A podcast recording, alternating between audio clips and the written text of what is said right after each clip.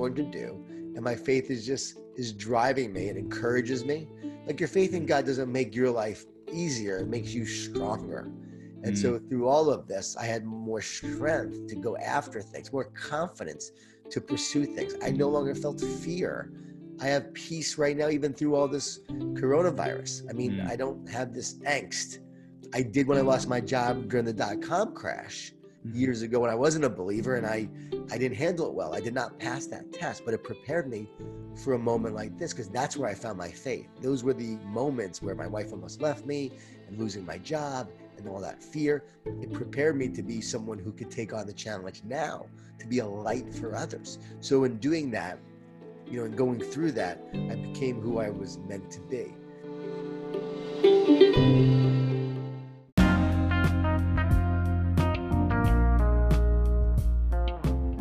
That is Jon Gordon.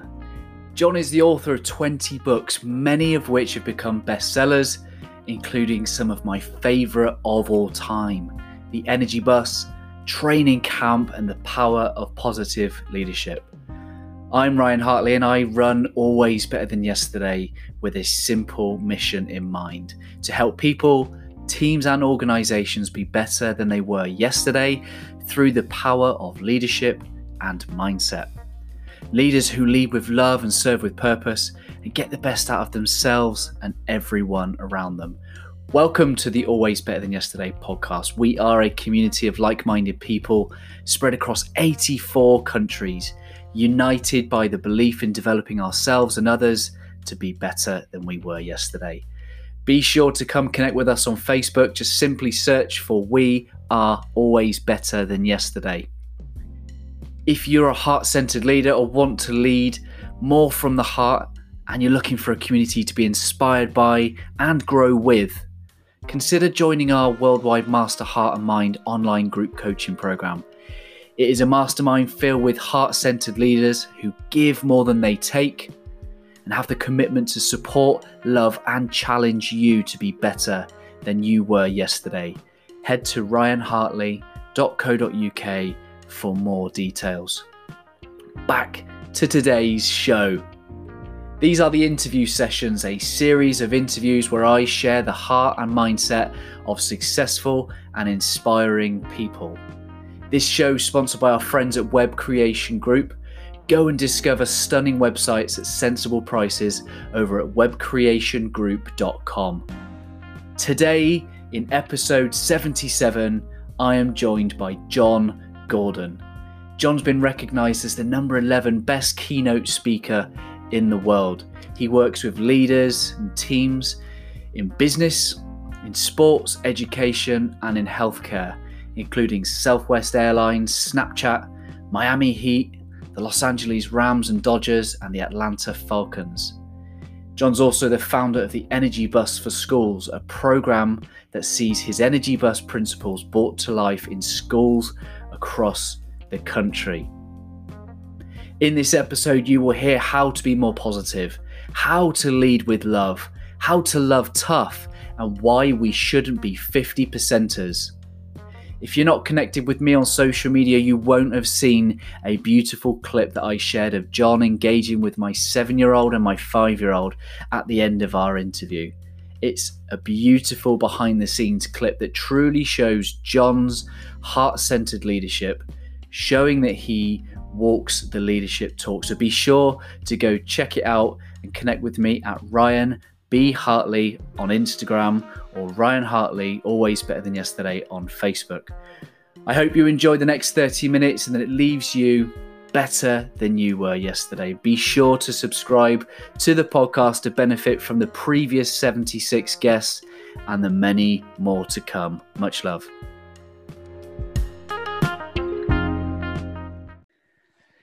And welcome back to the Always Better Than Yesterday interview sessions. And it is my great honor to be having Mr. Jon Gordon as my special guest today. Welcome, Jon.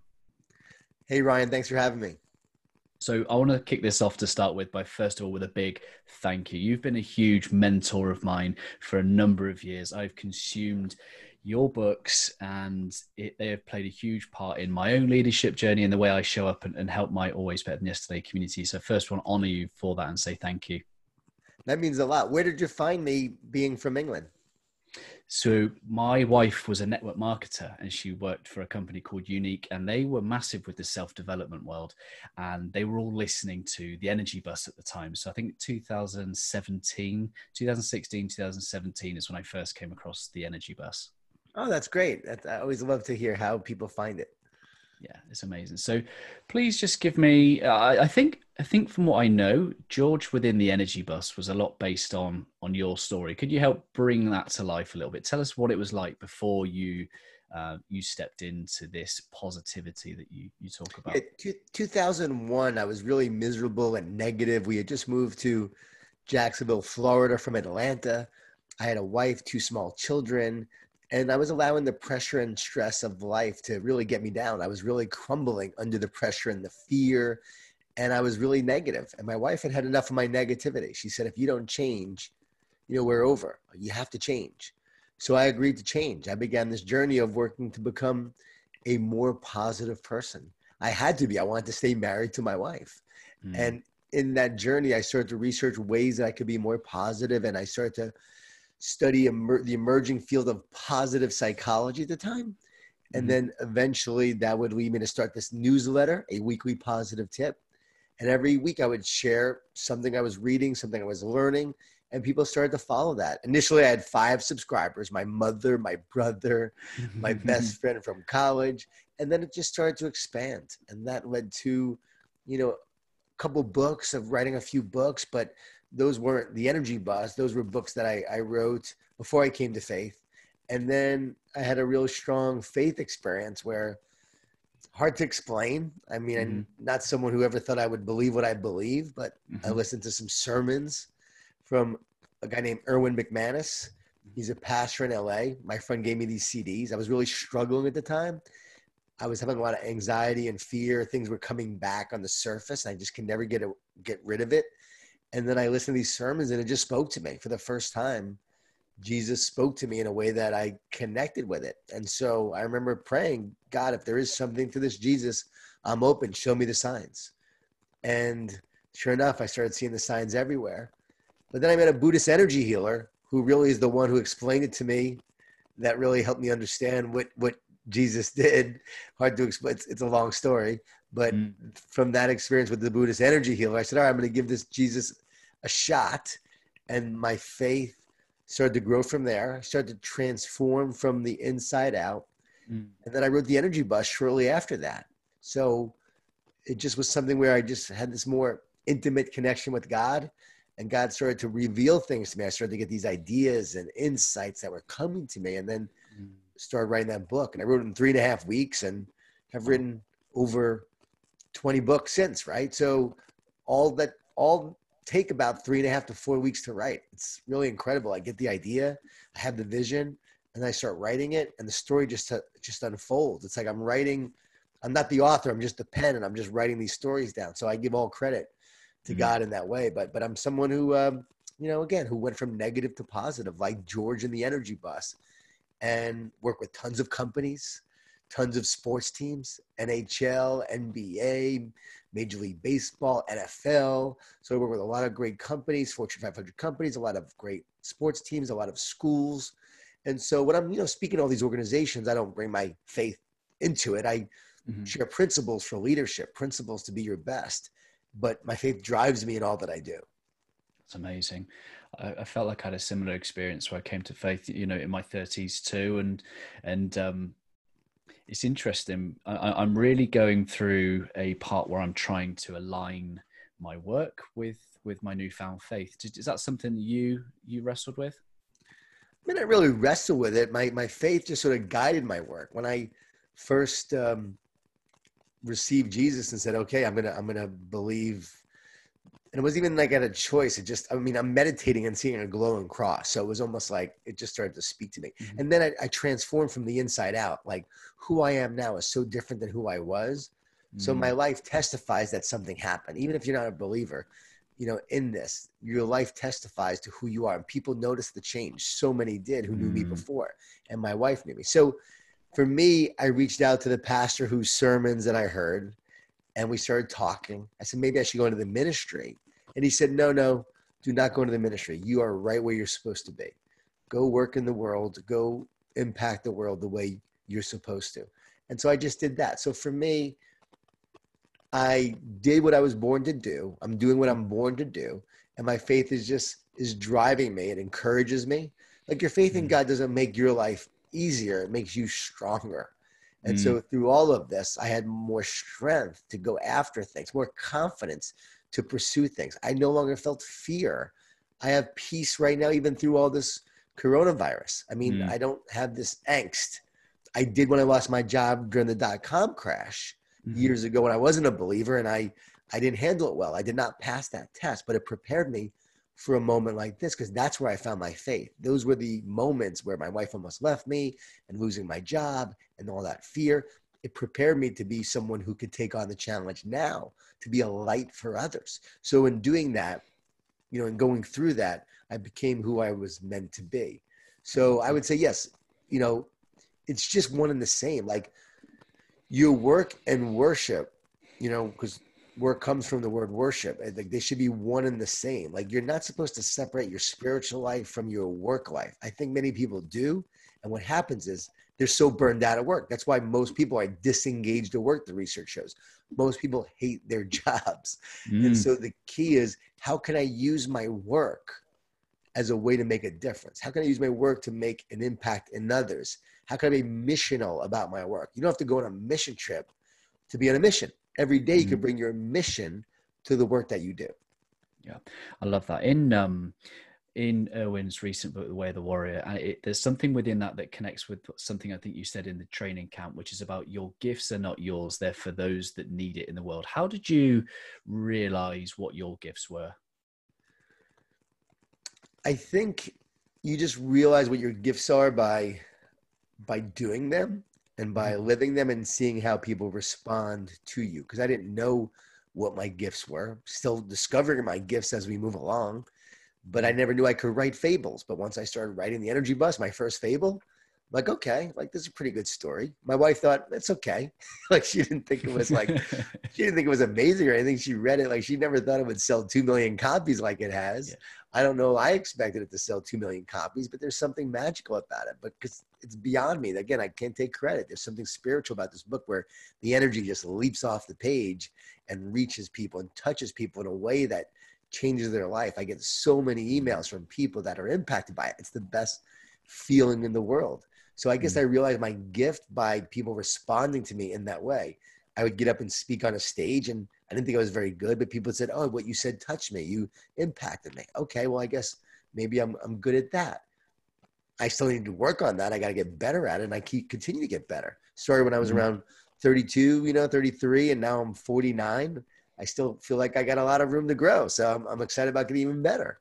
So, so for me, it's about just recognizing that it's writing it's speaking, it's communicating, it's connecting. My greatest gift is probably taking real complex subjects and bringing them and breaking them down in a simple way that is mm. digestible, that people can read, understand, and most importantly, act on. And I never mm. knew I had that gift, but I know that that's what I do well. I love that.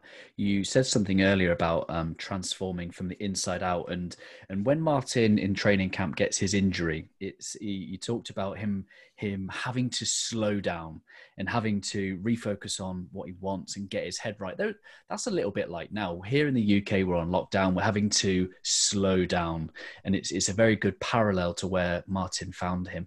How do you start that transformation from the inside out? Well, first you recognize the power is on the inside. So it comes from the inside and we create inside out. So knowing that, it would make you want to work on the inside. It's knowing that we can't control a lot of things on the outside. I'm in lockdown as well. I'm in an area where it's not as bad as the other parts of the country, but you know, we're still expected to be in our homes and isolating and so forth and and not going out as much. We're about to change that, which is which is I think is good. But for the most part, you know, it's recognizing that you have to find peace within you to create mm-hmm. peace on the outside of you. So it starts within. Everything starts within. And if you, mm-hmm. my good friend Erwin McManus, you know, who led me to Jesus, he says, you know, the world will never know peace unless we know peace within. And so it starts with us. The manif- the world is a manifestation of, of us. It's like the coffee bean analogy that I share, right? You could be mm-hmm. a carrot, egg, and coffee bean. You put the carrot into hot water, it gets weakened by its environment. You put the egg into hot water, it gets hardened by its environment. So often we allow the environment to affect us. We're like the mm-hmm. carrot and like the egg, bitter and angry, or weakened, anxious, fearful, like the carrot. Or it could be like the coffee bean, which you put that coffee bean into boiling hot water. And what happens is it transforms the water into coffee. We don't even call it water anymore. We give it a new name. We call it coffee. And so that's our job to transform every environment we're in, to transform from the inside out. So for me, it's prayer, it's mm. meditation, it's trust, it's positive talk to yourself, encouraging talk instead of listening to the negative thoughts. Speak words of encouragement to yourself. It's knowing those negative thoughts are not coming from you because you would never choose to have a negative thought. I ask people all the time, Do your negative thoughts come from you? And they say, Yes. I said, Really? Who would ever choose to have a negative thought? This blows people's minds because mm. they're like, Yeah, I wouldn't. And then I say, Do you choose your thoughts when you're dreaming or having a nightmare? No, those thoughts are just coming in. So it makes them think. No one has ever found a thought inside of a brain. The brain is the hardware, the mind, consciousness is the software. And so we're always downloading thoughts, but you don't have to believe those negative thoughts. You got to speak truth to those thoughts. So to me, it's understanding how the battle is going on. There's a battle going on versus good versus evil. There are negative thoughts. There are fearful thoughts. There are thoughts that want to sabotage you. They want to distract you. They want to distort truth with lies. They want to mm-hmm. discourage you. They want to make sure they create doubt within you and they want to divide you. They want to separate you from your friends, from yourself. The word anxious means divided. They also want to mm. separate you from God, ultimately. That's the goal. Mm. The garden is a great metaphor for that. I just wrote a book called The Garden, and it's a great metaphor because the garden represents man's separation from God when Adam and Eve ate the fruit because they didn't trust in God. They didn't rely on God. They believed the lie that they weren't like God because the enemy said, if you eat this fruit, you will be like God. They already were mm-hmm. like God. In Genesis it, said, Genesis, it says they were made in the likeness and image of God. So they already were. They believed they lied, the lie they weren't. They ate the fruit. And what happened was they were now separated from man, from God, man from God. And that's what we do every time we believe the lie. We're being separated. And what we mm-hmm. have to do is make sure that we bring truth to those lies. We have to trust instead of doubt. We have to encourage instead of discourage. We have mm-hmm. to focus on what matters most instead of being distracted, which is love. And we have to make sure that we are uniting. How to unite? Well, what happened in the garden, the separation of man from God, gets reconciled on the cross. Jesus mm-hmm. came to unite man back to God. Like the two stories fit so perfectly together, thousands of years apart, two perfectly together. One is from the Old Testament, one is from the New Testament two in essence different religions and yet the two stories fit together so well that you have to say there's something there mm. and when you understand there's evil in the world because there is you can look around and you can see it you know that this is the answer to the evil we mm. fight evil with good with love love conquers fear yeah. love conquers hate you have a lead with love love wins and so okay. this really it's a love story it's a beautiful love story that we just need to understand it's not a religious story it's not a control story. It's not someone who wants to take away your rights and make you a, a holier than now person. It's about knowing that you are loved and you are meant to be loved, and there is no judgment associated with the life that you live. It's about knowing that God loves you, and it's about becoming all that you are created to be in God's image. I love that. I uh, I definitely had a moment before this this uh, podcast interview. There were moments where it was, oh, this is too good to be true. I had those moments of fear, these moments of doubt. Why would Jon Gordon be coming on my show? All these thoughts were coming in, and I knew enough about them and myself that I just had to leave it at the hands of God and just trust. And I had a moment of prayer. The family came around me and just, yeah, it was it was it was a beautiful little moment, really, and it speaks volumes to what you've just said. Within um within the energy bus i a i love the voiceover and i, I would love to hear your um your your joy's voice very soon. But um she says it's all about heart georgie. I hope you're ready. Once you take the next step on your journey there ain't no going back. Lead with all your heart. Why is there no going back? Because once you understand how the world works, when you understand that it's love instead of fear, and you understand this truth, there is no going back to the lie. Once you have been to the light, you're not going to go back into the darkness. So you've seen the light, you're going to continue to move mm-hmm. forward in that light, in that love, because you recognize that that's where the power is. So there is there is no turning back. It's about creating a brighter and better future. It's about the vision to move forward, the purpose that drives us there. So for me, there's no turning back. And it's funny to hear those words because I wrote those words in 2006, right? Think about that. Mm. 2006. It's now 2020. That's 14 years later. The book came out in 2007. Mm. But guess what? It hit the Wall Street Journal bestseller list last week, 14 years later or 13 years later. Crazy. It's um it's always supposed to be there. It's so so good. Um and you know your legacy is is beyond just the the energy bus because I sit here with the energy bus for kids, and you know, I've I, I have a, a seven year old and a five year old, and and you know, we we read this, we read this a lot, um, awesome. and and you know, my son has taken this into his primary school. He he's shared the lessons with his friends. There's a picture of it up on the wall, like because you know, because his artwork, um, and, and it's really powerful. How much do you think about legacy and the next generation? I mean, my legacy is real simple for me. It's wanting to just make an impact to encourage and inspire as many people as possible, one person at a time. And mm. it's people at all levels. So I want to reach the 80 year old, the corporate executive, the mom, the teenager, the student athlete, which I get to speak to a lot of, and to reach young people is great as well. I love I love the fact that I've written four children's books and that kids read them and schools use them so for me, yeah, it's it's really exciting to know that these little kids are benefiting from these lessons and and learning these lessons. But my my legacy is simple. Like I have this vision that one day when I'm gone and I'm not here, God willing, my kids will will be around and someone will go up to my kids and they'll meet them and they'll say, uh, "Your dad made a difference in my life. I read his mm. book or I heard mm. him speak." And this happened. So that's all that I, I do. That's how I live my life every day, just knowing that I'm here to make a difference, and ultimately there are going to be stories that are told later on. Mm. And uh, my brother laughs at me, but I say I just want a great funeral. I want a great funeral. I won't be here to enjoy it, but I, I want a great funeral knowing that I made a difference, which shows you like it's not about your ego because you're going to be gone. You're not like you're enjoying it, but you know you did the work that you were supposed to do. And then God yeah. says, Well done, good and faithful servant. So that's what I hope for. Mm.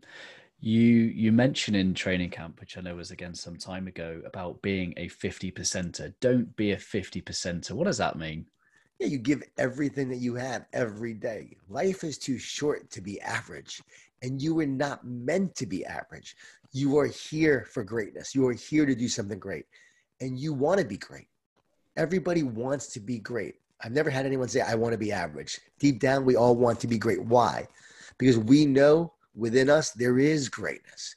And so we want to fulfill this potential we know that we have deep down. And God put that greatness within you because there is no greatness without God. Because why would you truly want to be great? It's not like in nature, you know, the elephant says, I want to be great. You know, it's not like the, the cheetah says, I want to be great.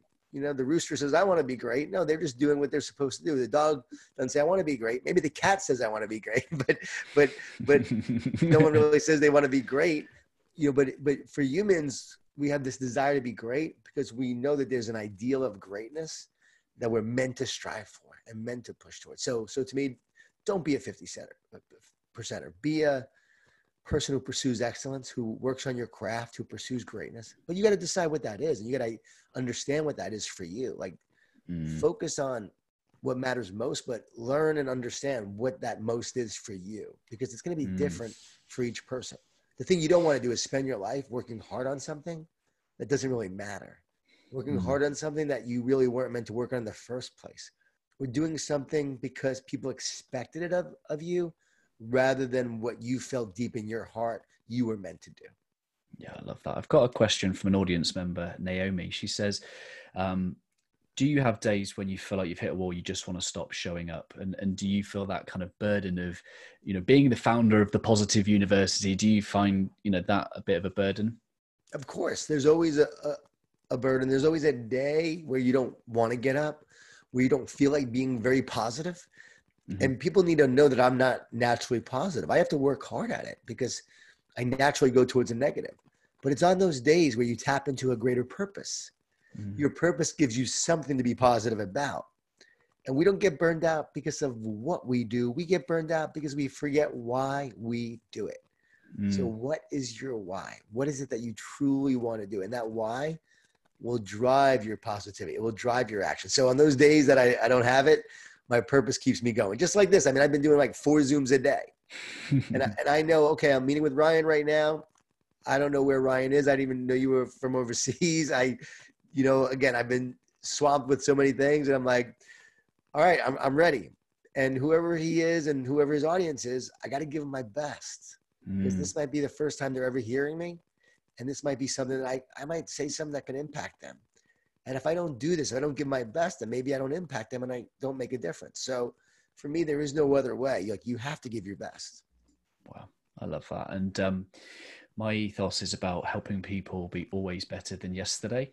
And I'm just curious to know what that phrase means to you. So helping people be better than yesterday. Well, the goal in life is to live young, have fun, and arrive at your destination as great as possible. As as no as as uh, yeah, as great as possible, is it? yes, and with a smile on your face. No, as late as possible. That's what it is. It's been a long day, Ryan. It's been as late as possible and great with a smile on your face, knowing that you truly enjoyed the ride, but also it's to get better every day, to be better than you were yesterday. And so you want to make sure that you wake up and you are striving to get better today than you were yesterday. Don't settle for average. Don't look into the past. Look into the future. How can you improve? How can you grow? How can you get better? So don't compare yourself against other people either. Like, don't try to be better than someone else. Mm. Just be better than you were yesterday. I love that. I'm sure you get asked this all the time about having written 20 books. Or which one's your favorite? You know, where shall I start? But which one would are you recommending to people most during these times? The energy bus is just probably why it's selling like crazy right now because people are mm-hmm. looking for positivity. But The Carpenter is mm. probably my best book. People say it's my best book.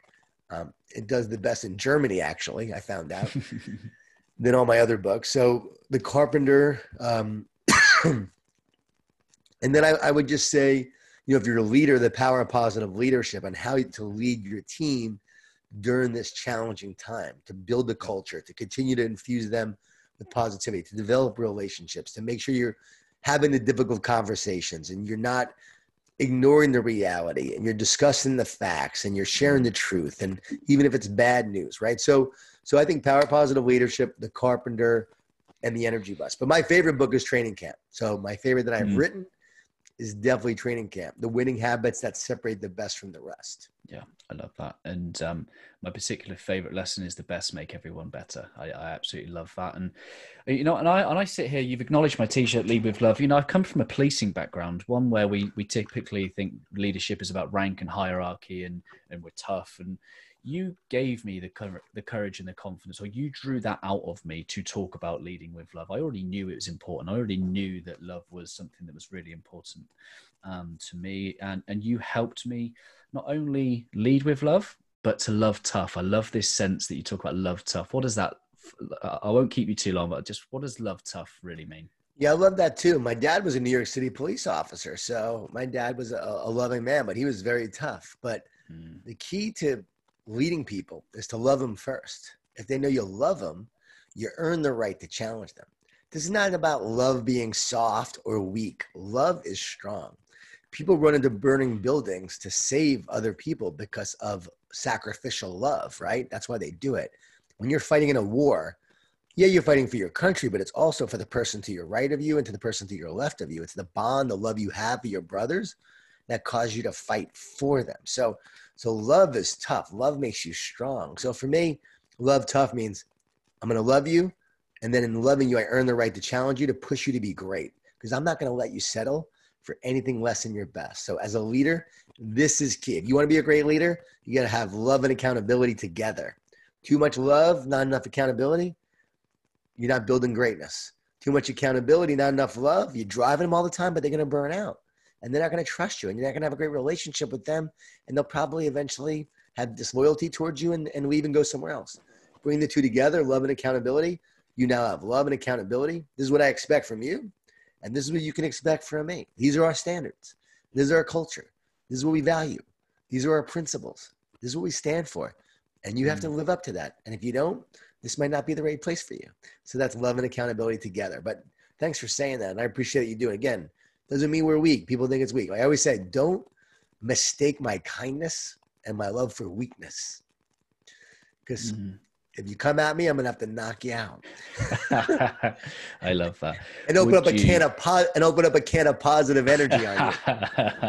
I love that. You know, so, so yeah, I'm, I'm, very loving, but uh, but I also believe that no, I do believe again, growing up with a dad was like that. Like he made he made me into a tough person, and mm-hmm. so I mm. know I'm tough. But I think men in general are pretty tough. We just mm. need to learn how to share love more. Mm. Do you have a joy voiceover for me? God, if I can remember, I recorded that again in 2007. but uh, hey, George. hey, sugar. Hey, sugar. Yeah, that's it. That's the uh, one. Yeah, hey, sugar. Amazing, amazing. I love it so much. Um, thank you so much for your time, not just now, but everything that you've you've done to support myself and my Always Better Than Yesterday community up until now. Um, would you do me the honor and the privilege of leaving us with a, a final thought from your good self? Ryan, my final thought is that you're awesome. You have great energy. I can see you having a great future in this work that you're doing. Appreciate your family supporting you in this and you know supporting you. I interviewed Matthew McConaughey the other day. He's the famous actor, mm. and I felt as I was interviewing him, maybe the way you felt about me. Like I was going into this interview with Matthew, like, how did I get Matthew McConaughey on my podcast? Like I was, I was a little nervous. The fact that he was mm-hmm. doing it turned out great. And you find that good people attract good people. So my, my final thought is that being positive doesn't just make you better. It makes everyone around you better. And the more positivity we are, the more positive we are, we attract more positive people to us. And right now in adversity, remember this stars shine the most through adversity. I mean, stars, sorry, stars shine the greatest in the darkness. That's it. Mm. And positive people shine the most through adversity. That's what it is. And so, that. and then this is not about being positive and seeing the world through rose colored glasses. This is knowing that the reality of the, difficult, of the situation is, is challenging, but you have the power to overcome the thorns that exist from those roses. And so we're going to take this bad, turn it to good, and create something great. So sorry for those little few mess ups there. I'm like, wow, I gotta, I probably need to cut back on some zooms. I think. Thank you so much for your time and your service. Really appreciate it. Hey Ryan, appreciate you and all the work that you do. Keep up the great work.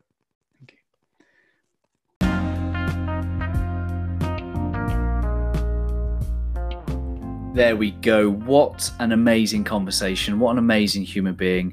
It was my honor and privilege to have had Jon Gordon on the Always Better Than Yesterday interview sessions. And thank you for making it this far through the podcast. I really hope that that has served you well. I wonder what's resonated with you most. What do you feel inspired to go on and do now? For me, I, I love the teaching of Jon, and I, I really enjoyed this sense of love tough and at the end of the day, he's going to open a can of positive energy on you.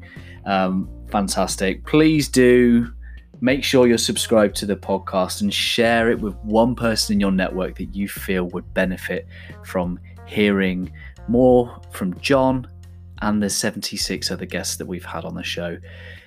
I hope that you're well. I hope this leaves you a little bit more positive than you were yesterday. And I hope to connect with you again soon. Much love.